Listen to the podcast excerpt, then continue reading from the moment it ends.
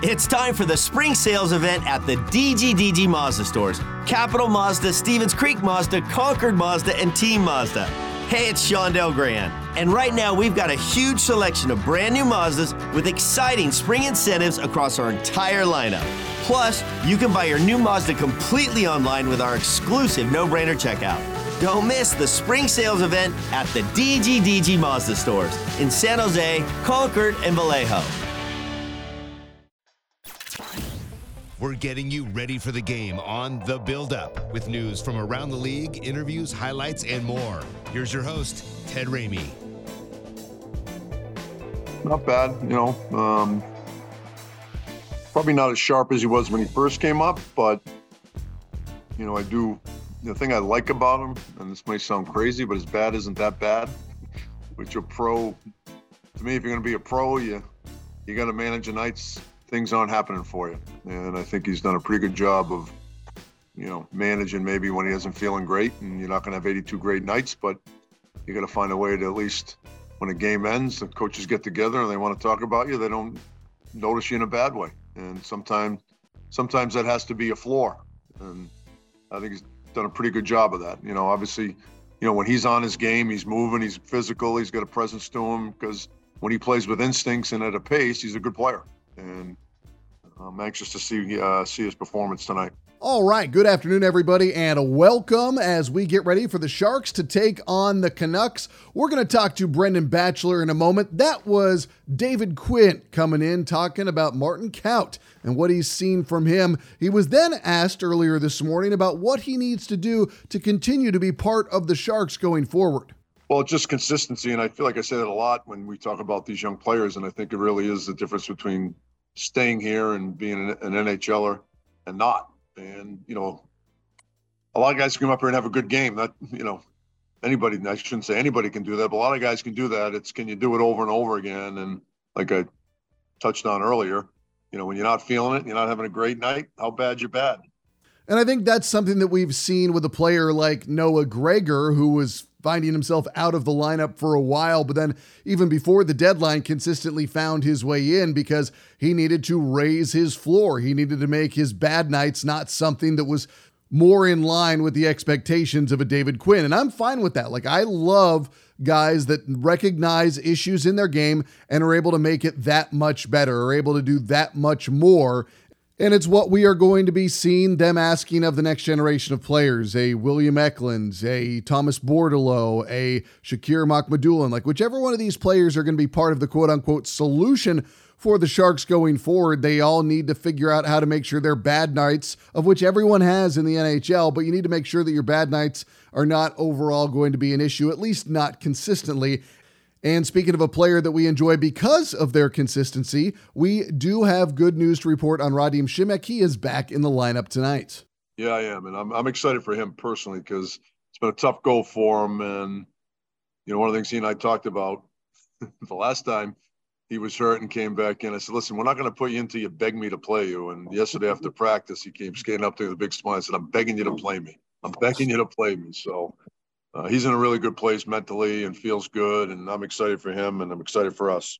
Now, there was a little bit of news on William Eklund and not of the good variety. Apparently, he got injured in last night's CUDA game. Here's David Quinn.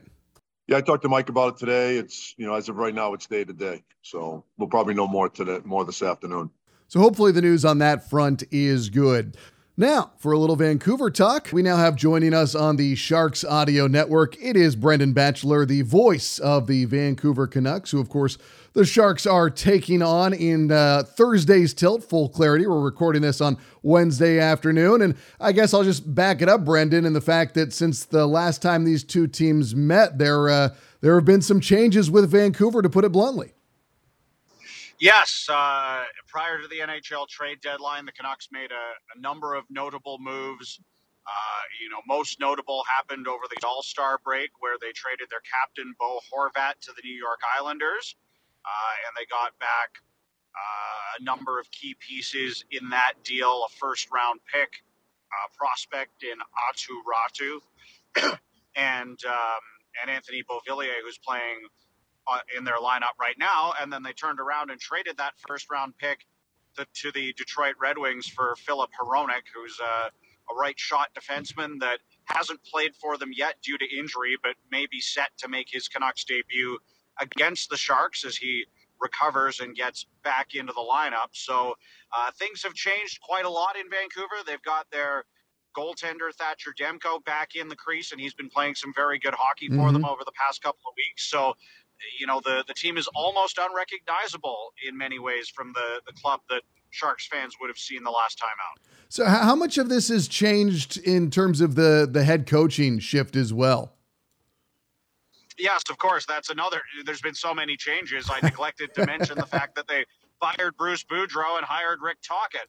But I think a big part of the Canucks' success over the, the last little bit here has been some of the structural t- changes that Tocchet has come in and made, getting them to play more reliable in their own zone.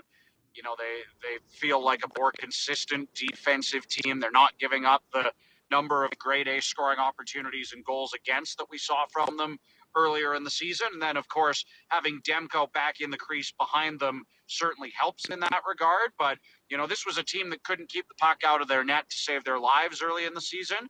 And they've done a much better job of limiting other teams in terms of their scoring. And, you know, not just run of the mill teams in this league either. They've had some good games against the likes of Toronto and Boston mm-hmm. and the mm-hmm. New York Rangers. So, I, you know, it's giving them a lot of confidence here late in the season in a year where they won't be going to the playoffs, that they might be turning a corner that could mean they could have a strong start come October. So, devil's advocate, and again, this is all me being the, the low hanging fruit sports talk host. What's the difference this time around versus a year ago when maybe not the same things were being repeated, but the same upturn in performance had happened with the change in head coach?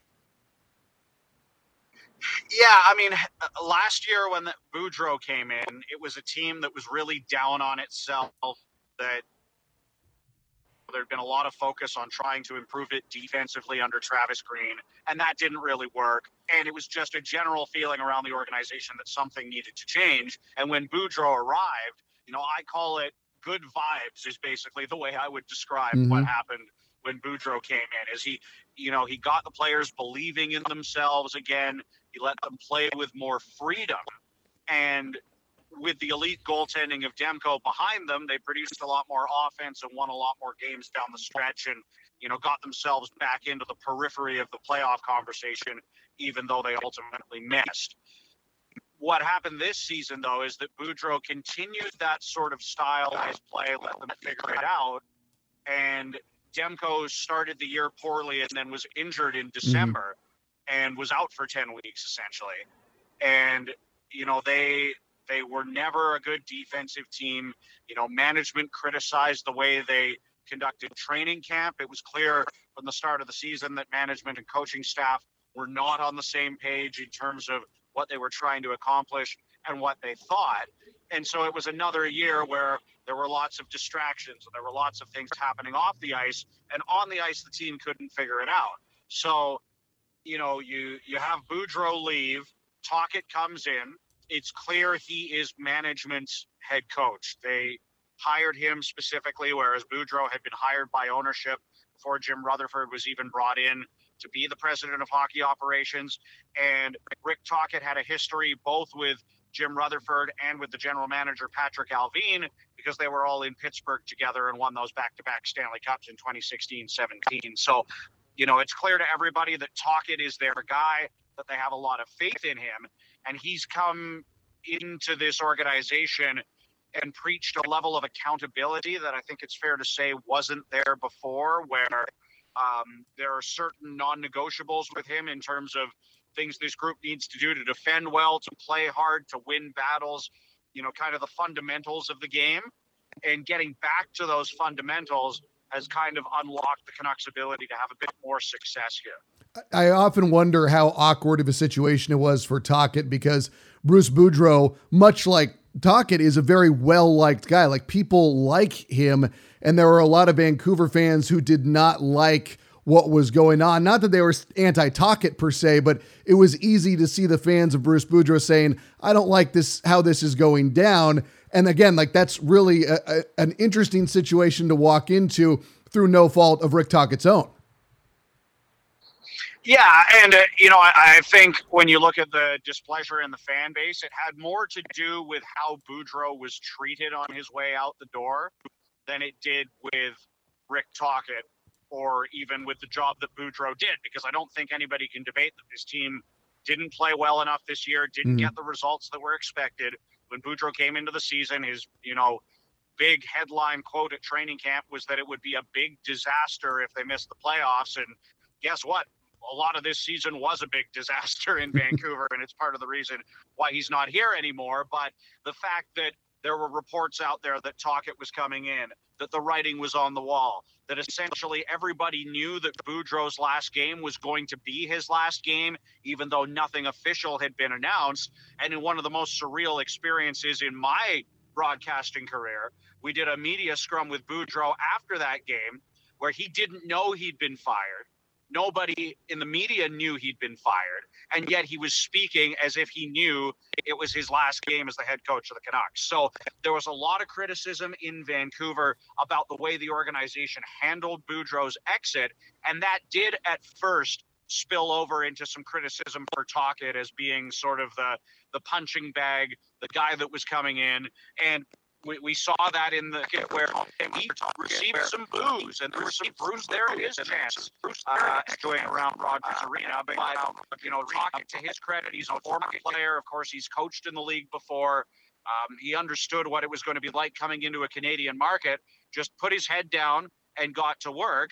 And now you're seeing the results of the team playing better on the ice from some of the things he's implemented that I think has, you know, won some of the fan base back onto his side. And now, as you look forward with a dozen games left this season, the big talking point in Vancouver and the conversation that we've been having pretty much incessantly over the last few weeks is about sustainability mm-hmm. because this is a Canucks team that numerous times over the last few years has gone on runs late in the season when the games don't mean anything because they're not going to the playoffs and that's the conversation now is yeah they're playing better yeah they're winning games yeah they've got Demko back but can they do this in October when they need to get off to a strong start so that they don't get behind the eight ball like they have the last three seasons in a row. Has Tocchet talked about that at all? Because I feel like one of his best assets is his ability to communicate, and he's also whether it's been as an analyst or whether it's been in his previous um, you know head coaching positions, he has been very very uh, transparent in terms of his thoughts on games th- terms of his thoughts on timelines. But I often wonder if when he comes into a situation like he does in Vancouver, if they say, "Hey, maybe dial that back a bit," just because he is so forthcoming at times. Yeah, he's been very honest in his conversations with us. You know, a perfect example. Um, he he benched Andrei Kuzmenko in the third period of their loss to the Golden Knights on Tuesday night, and this is their leading goal scorer, Andrei Kuzmenko, 34 goals this year. They're trailing in the game, and Kuzmenko didn't see much ice in the third period. And I asked him about it after practice on Wednesday, and he essentially said, well, he says he doesn't have a lot of energy right now. It's because he's not in good enough shape.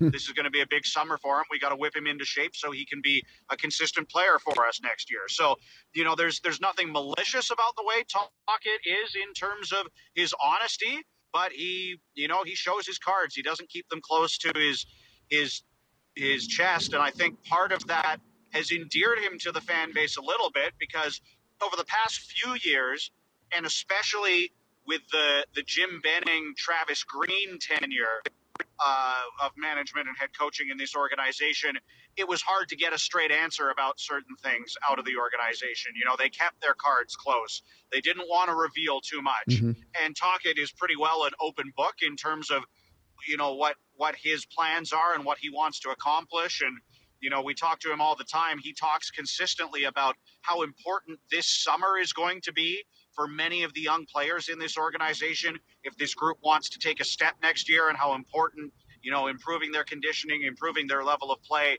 over the summer is going to be. So we'll see how he's able to do that going forward. But i think that's been something that has endeared him to the fan base is he's a pretty straight shooter and he hasn't really changed that you know since stepping back behind the bench and out of the the media world. It's interesting because w- when we talk about the hockey fans you know, people always think about the media coverage that exists in Toronto and for good reason. But my friends in Vancouver, I've got a couple of friends in Vancouver and a couple of West Vancouver, they hit me up more consistently than my friends in Toronto do. And I mean, I think that's something that people you know, again, like Vancouver, there's the East Coast bias, so we know here in San Jose they don't get as much attention in the in the media. But Vancouver fans are uh, passionate, and that is an understatement. I mean, it is it is remarkable how much reaction there is to everything that is Canucks hockey. Yeah, you know, Canuck fans are incredibly passionate, frustrated because this is an organization that, you know, save for the one playoff run in the bubble in 2020, has not been a playoff team for most of the last decade. And of course, people remember the elite clubs that, you know, were some of the top teams we've seen in recent memory in the NHL in the regular season, especially around 2010, 2011, mm-hmm. when they were winning President's trophies and going to game seven of the Stanley Cup final. And, you know, this is a Canadian market that has been in the league for more than 50 seasons and has not yet seen a Stanley Cup. And that colors the entire narrative around this team in the media, throughout the fan base, on social media. It's a, a hockey market that is desperate for this team to win a Stanley Cup. And when they perceive something that they don't think is the right thing for the organization to be doing, whether it's the way it's being coached, the way it's being managed, the way assets are being dealt with, you know, even the trade of Bo Horvat, which was a blockbuster move, sending their captain out to the Islanders and acquiring three major pieces in return was a polarizing trade. Mm-hmm. Lots of people think they you know, thought they didn't get enough.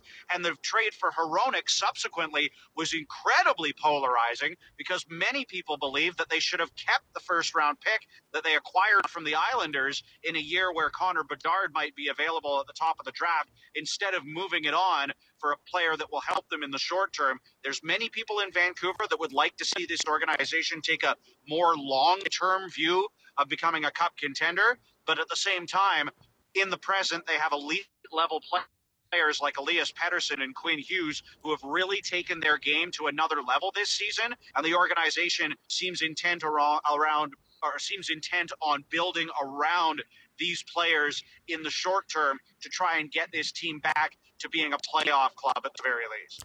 Brendan, always a pleasure, my friend. I look forward to uh, seeing you next time and have a great call, and we'll talk soon, all right?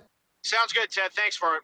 Again, that is Brendan Batchelor joining us here on the Sharks Audio Network. More Sharks news. Jacob Peterson did get recalled and will be playing with the Sharks tonight. David Quinn spoke to that. Well, he's a smart player. You know, he played a lot in the NHL last year, had 12 goals, and you know he's a guy that can play with good players. And you know he's done a good job in the in the American League for us here. And again, it's a great opportunity for him, and excited for him, and excited for us. Uh, it's an opportunity for a lot of guys in the situation we're in. Guys that get called up. I mean, it's you know, even for the guys that haven't been called up is still here. It's an opportunity to to to make a statement and raise your hand and say you want to be part of what we're going to be like moving forward here. So, you know, he's uh, he's in a similar situation. And this is something that I've talked about a lot lately is that the Sharks are trying to figure out who wants to be part of the solution going forward? Who wants to be a part of what the Sharks may not be tomorrow, or the day after, or the week after, the month after, maybe not even the year after, but who wants to be a part of this when everything's humming along again? And I think you do find that out by the way that these guys play in these relatively meaningless games. Now, I don't mean to be, you know, flippant or inflammatory to any of the players for that matter, because I know these games all have meaning. They're all extreme competitors. But I mean, in the grand sense of the Sharks already being eliminated from the playoffs. Right now, you're playing for pride and you're playing for a contract, maybe you're playing for a job. But what I keep on going back to is that who's playing for the future? Who's playing to be part of this team when they are competitive again, when they are in the playoff mix, when they're hopefully hopefully building themselves back into a contender? And I think that, you know, we saw some really good efforts the other night against Edmonton in a really fun game. And I know that Vancouver is in a slightly different situation where, you know, the season did not go the way they wanted, but like Batchelor alluded to, they want continuity. They're trying to establish a culture for the next year. So both these teams tonight are playing for the future. However, for the Canucks, they probably feel their future is a lot closer than where it is for the Sharks. But that's why we play the games, right? Let's see what the Sharks can bring. Let's see what the Canucks bring. I hope to be entertained just as we were the other night against Edmonton. And let's see if the Sharks can, most importantly, put together that performance that leaves you with positivity, regardless of whether or not they do walk away with the win. All right, we're out of time. 6:30 pregame, 7 o'clock go time right here on the Sharks Audio Network. I'll be back with you tomorrow morning on Morning Tide. For the San Jose Sharks, I'm Ted Ramey, signing off. This podcast can be found for download under Sharks Hockey Digest on iTunes, Google, and Spotify, and on demand anytime on the Sharks Plus SAP Center app, presented by Western Digital. All music by Yogi Yen.